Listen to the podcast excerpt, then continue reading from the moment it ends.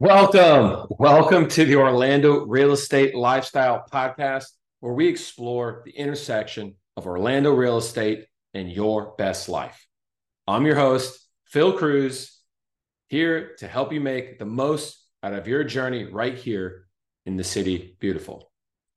Today's topic top tips for buying a home in Orlando. Now, this is regardless of if you're a first time home buyer or a seasoned buyer, but it will certainly help you if you're a first time home buyer as well. Number one, this never changes, guys. Speak to a lender up front, not a real estate agent first. Okay. Now, if you have a real estate agent that you already have a relationship with, sure. A good real estate agent is going to tell you or ask you, Hey, have you spoken to a lender yet? Okay. They can confirm what you can afford and they can turn you on to any special programs that might exist out there considering your specific financial profile. This is definitely more specific to first time home buyers or people with some special attributes, let's say. For example, if you're a veteran, veteran, you can qualify for, for a VA loan, first time home buyer, and in some other cases, an FHA loan. These are loans subsidized by the government. Okay, they bring your closing costs down or to zero in some cases. Also, there's a great program called Hometown Heroes. Okay, as the name implies, certain employment statuses like being a, a military personnel, a frontline worker, like police, fire, teachers. There's a huge list, but they've changed this recently. Literally, as of 2023, the end of the 2023 here, they've also added if you haven't owned a home, a primary home, not a rental, a primary home for the past three years or more, you can qualify for this program, which again, basically uh, has you getting a huge benefit towards closing costs. Uh, so you pay less money up front, and it depends on the price of the home. But a lender can fill in those details for you. This is why it's so important to talk to a lender. Talk to more than one lender. Here in Orlando, we have an awesome credit union system, specifically Fairwinds Credit Union. If you're not in Orlando, I recommend going to your local credit union. They're owned by their owners. Okay, they're not a big conglomerate, you know, like the big gorilla banks uh, are out there. Um, speaking of which, you can talk to your traditional banks, your JP Morgan Chase, your Bank of America, PNC, so on and so forth. But those big corporations, while they have some good people working for them and loan officers working for them, they're limited by what they have to offer and they have their own biases and steering that they can do. So I would highly recommend sticking with a credit union. Now, if you are a military person, or even if you have anyone in your family with military experience, could be your spouse, your dad, your brother, what have you, that probably qualifies you for speaking to Navy Federal Credit Union, which is an amazing uh, lending institution, one of the top rated, if not the top rated lending institutions. Um, so don't talk to traditional banks, in my opinion. Um, now you have direct lenders and you have mortgage brokers. Okay. So direct lender is kind of like a bank, except all they do is write mortgages. Okay. They don't do credit cards. Uh, they don't hold bank accounts. Okay. Um, they also have their own uh, packages, but since they're geared specifically towards writing or what's called originating mortgages, they generally give you better rates and better customer service than a big corporate bank would. And then mortgage brokers are independent folks, similar to real estate agents in a lot of ways. They work for themselves and they have relationships with tens, maybe hundreds, maybe thousands of banks uh, and lenders, all of them. They have software, and based on your buyer profile, based on your financial profile, it'll spit out which lending institution offers you the best rate, you specifically as a buyer. The rub is you pay more to use a mortgage broker. Okay. So if you use a mortgage broker, they're going to charge more on your closing costs. Okay. You're going to have to pay a fee to use them. Everybody is going to charge a fee, by the way. Uh, credit unions are probably going to be the, le- the least, but also the direct lenders are going to have a low fee. All right. So you want to make sure you understand those differences and decide if you want to go with a mortgage broker or not. Now, you also need to be considering closing costs and the costs that you're going to have to pay for homeowners insurance insurance once you buy the home. So it's not as simple as, you know, dividing out how much you're buying your home for over 30 years with an amortization schedule, which is another reason you want to talk to a lender. It's complicated. But certainly your closing costs we can talk about.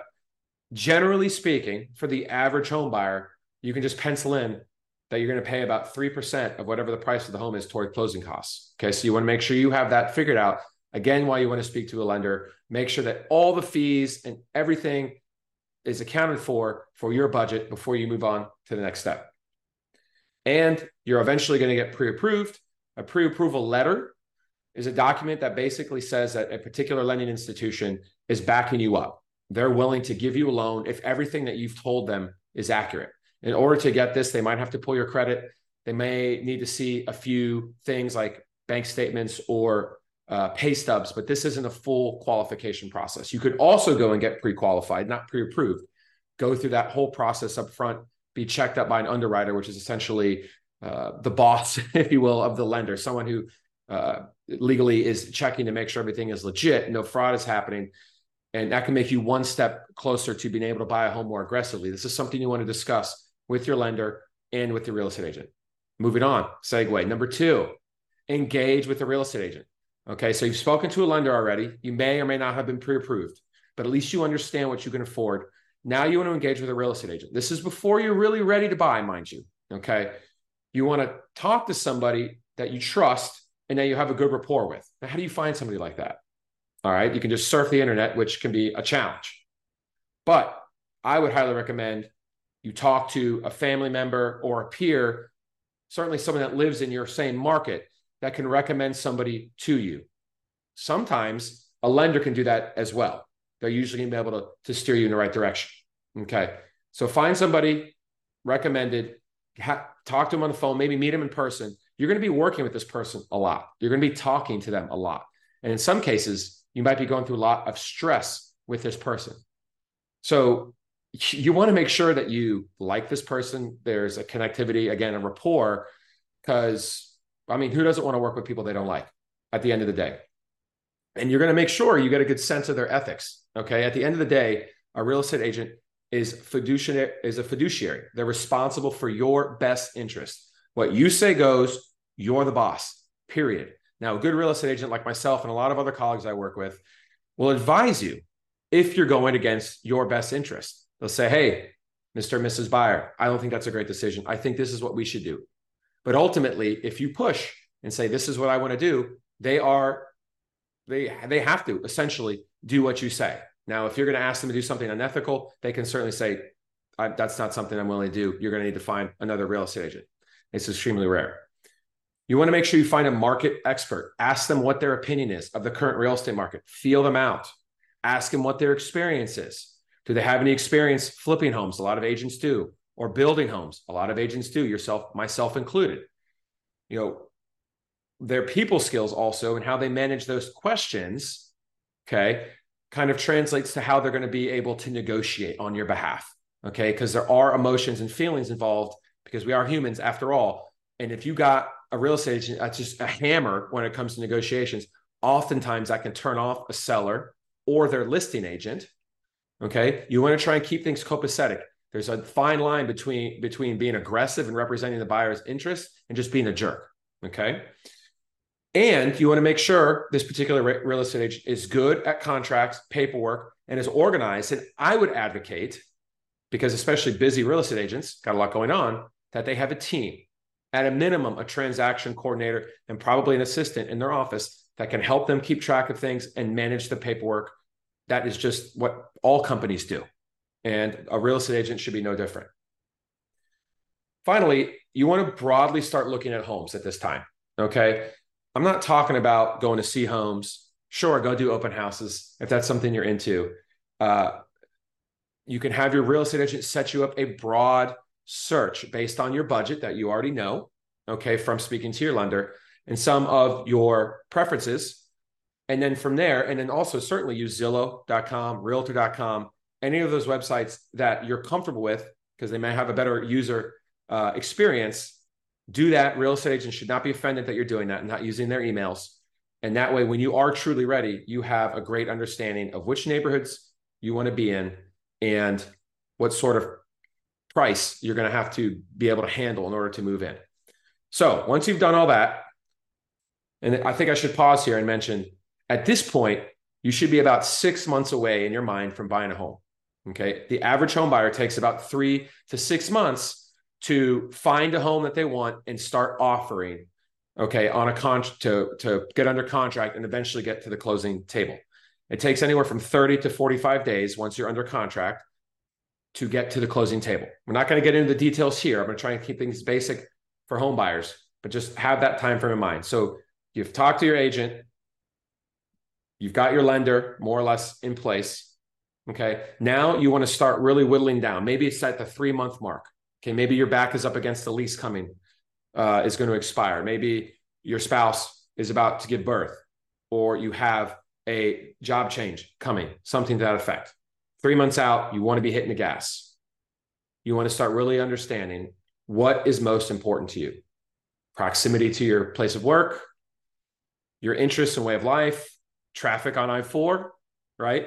All those sorts of things should be baked in to, and not just the home itself, bedrooms, bathrooms, square footage. It's good to understand all that, obviously. And your real estate agent can help you whittle that down based on your current living experience and what you project to be living like in the future. Like, for example, if you plan on starting a family or having more than one kid. Okay. Once you pick a neighborhood, though, specific neighborhoods, and I would say you try your best to whittle it down. Say, I want to live in, you know, Winter Park, but where specifically in Winter Park? Right? If you're by Park, Park Avenue, you're going to be spending millions of dollars versus other older pockets of Winter Park, College Park, SoDo. You want to pick neighborhoods with similar character. Maybe you want to live farther away from the city center because you want more of a planned community feel but that's gated. Okay. Make sure you understand that. Go to those places. Okay. Go there on the weekend. Go there one night after work. See if you can drive through in the morning or maybe during your lunch break. Do your best to really make sure you understand these neighborhoods top to bottom before you commit to spending your valued time and resources into looking at homes in there. Because if you either buy there and end up you don't you decide you don't like it, that's can't really send it back, can you? Um, or if you realize during the process that, man, I shouldn't have been looking here at all. Oh, what a waste of time, right? So, uh, to that point, though, you also want to understand the school systems and the future resale value and future rentability of that area. Okay. Most people, when they buy a home, they're going to end up selling it when they buy their next home. But a lot of people also think, hey, this is a long term investment for me. I'm going to buy this home, especially if you're a first, time home buyer, and I'm going to sit on this home. Okay. I'm going to rent it out and I'm going to create a nest egg for myself. Well, in order to do that, you want to make sure that the schools are good because generally speaking, families are buying the majority of homes. Okay. In, in any particular major metropolitan area. And good schools attract families and therefore bring up resale value. Okay. So you want to look for good schools and you want to look for major employment centers. You want to be near UCF, right? You want to be near downtown, near any of the major hospitals. Okay. You want to be near ish, right? I 4, 408, places where people can get from point A to point B really fast because maybe they're not living near their employment center, but they can sure as heck get there fast. You want to be near popular restaurants and all that stuff, nightlife. You get what I'm saying. Consider all that. Now, if you find these neighborhoods that you really want to live in, let's say Winter Park, for example, are just outside of your budget, you want to try and expand your search away. Generally speaking, the farther away from the city center, with some exceptions, the prices are going to go down.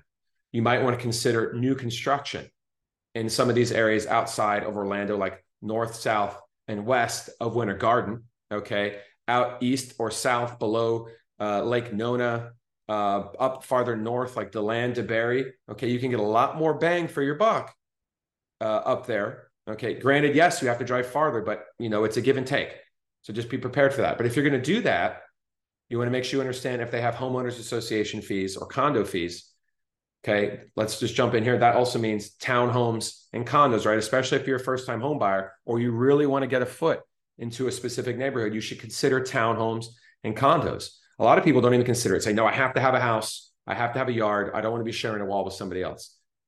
That's up to you. It depends on really what's important to you. Is it really that important to have a yard and not sharing a wall? Or is it more important to you to be in your kid's school district or in your desired school district, uh, district or to reduce your commute dramatically by 30 minutes there, 30 minutes back? How much is your time worth sitting in a car? Okay. And oftentimes the condos and the townhomes are less expensive than a single family home, all things considered, in the same kind of a neighborhood. Now, again, the HOA, homeowners association fee, okay, that gets added on, usually paid monthly. Sometimes it's quarterly, but basically, whatever you owe throughout the year for homeowners association dues, You're going to divide out by 12. You're going to pay a little piece of it every month. You want to make sure you understand that when you're assessing the price, your real estate agent will obviously or should obviously be able to point that out to you and make sure you understand how much that's going to add to your bottom line every month. In some cases, if you're at the top of your budget, it might throw you out. Finally, number four, don't be ready until you're 100% ready. And the reason I say that is because we're all emotional humans here. And the last thing you want to do is think you're ready, go all in, start looking at homes, start making offers, only to realize then that you're not ready, only to realize then that you actually can't afford it, or only to realize then that your spouse isn't ready to move forward, something like that. Protect your emotions. You don't want to fall in love with a home and then have your heart broken. It stinks. It happens all the time. With that said, you need to go in there with your eyes wide open. Look, no house is perfect. Okay. I built new construction. I'm living in a brand new house. It's not perfect. We made mistakes. Okay. You buy new construction, maybe the builder messed up some things. You bought a house that was freshly renovated or flipped, there's going to be some issues. Okay. Be prepared to settle on certain things. If you do, you're going to, your buying experience is going to be a lot easier. For example, oh, I have to have a fence because I have a dog. Okay. Some houses don't have fences. If it checks all your other boxes, you could have a fence installed. Same with a pool, right? Oh man, I really want a pool. Well, guess what? You're probably going to pay a little bit less because the home doesn't have a pool, and you can save up and have one installed, and probably have one installed that's smaller and more manageable, uh, and and safer um, than a big, large pool. I say safer because kids falling in, but uh, probably nobody cares about that. Uh, further, you want to worry about you don't need to worry about a garage or a town um, a carport, in my opinion. Okay, you can add a storage shed in the back if a garage is huge for you. Not, of course, certain people have to have a garage. I get it, but my point is, be prepared to make some concessions. If you do, you'll be able to get into a home faster and get this process over with and start investing in your own home as opposed to investing in somebody else's rental property. Okay. Understand the process associated with going under contract understand the basics of what the contingencies are associated with a contract, i.e., how can you back out of the contract if at the last minute or once you sign the contract, you realize maybe this isn't the home for you, or you guys do an inspection and realize that, wait, hold on a second, there's way more problems than we realized. Okay. Make sure your real estate agent explains the whole process to you. And if maybe you bought a house before, but it's been a while since you bought a house, have them re-explain. Things change the contracts change every few years that real estate agents use. Understand that. Know yourself. Know your buyer profile. Who are you as a buyer and how is someone selling their home to you going to view you? And what do i mean by that? Maybe you're a buyer that doesn't have a lot of cash saved so you need to be asking for a closing cost credit. What that means is you're asking the seller to essentially provide you essentially lower the price by three, five, whatever it is, thousand dollars, so that you're paying less upfront in closing costs and retaining cash in your pocket. That's going to make you a less attractive buyer to a seller. A seller wants somebody pay, paying cash, right? Well, that doesn't often ha- happen. Then they're going to want somebody who's getting a loan, but it's a traditional loan with no contingencies associated with it Maybe they're putting a big chunk of money down as a down payment. Those are the people that a seller wants because there's less risk associated with that. If you are someone who you think might be viewed as a risky buyer, you want to make sure you understand that and be aggressive. You always want to be aggressive though, but especially if that's the type of buyer you are. If you find a property that you fall in love with and that you are, want to get, go get it. Okay. Don't get caught up in the minutia of nitpicking the price go get what you want, especially in this market when we have super limited inventory. If you dilly dally, if you try and lowball, if you try and nickel and dime the seller, you're going to lose that home out to somebody else. Okay. Be prepared to waive contingencies. Now, of course, as an agent, we're going to walk you through the process and make sure you fully understand what that means. Okay. Right. You go want to get the home inspected almost always, but in some cases you don't. Phil, I want this house. What can I do to get it no matter what? Especially since I'm asking for closing costs back. Maybe you say, I'm going to waive the appraisal contingency, meaning even if the house appraises below contract price, I'm going to buy it. Okay. A lot of different ways to do it. So be aggressive, know yourself. You can do this. It's awesome. Orlando is the place to be. And hey, while you're here, hook me up with a review or leave a comment and follow me everywhere at Phil Kruse, Orlando Realtor. That's Kruse with a K. Your best life in Orlando is within reach. Keep embracing every moment. Cheers.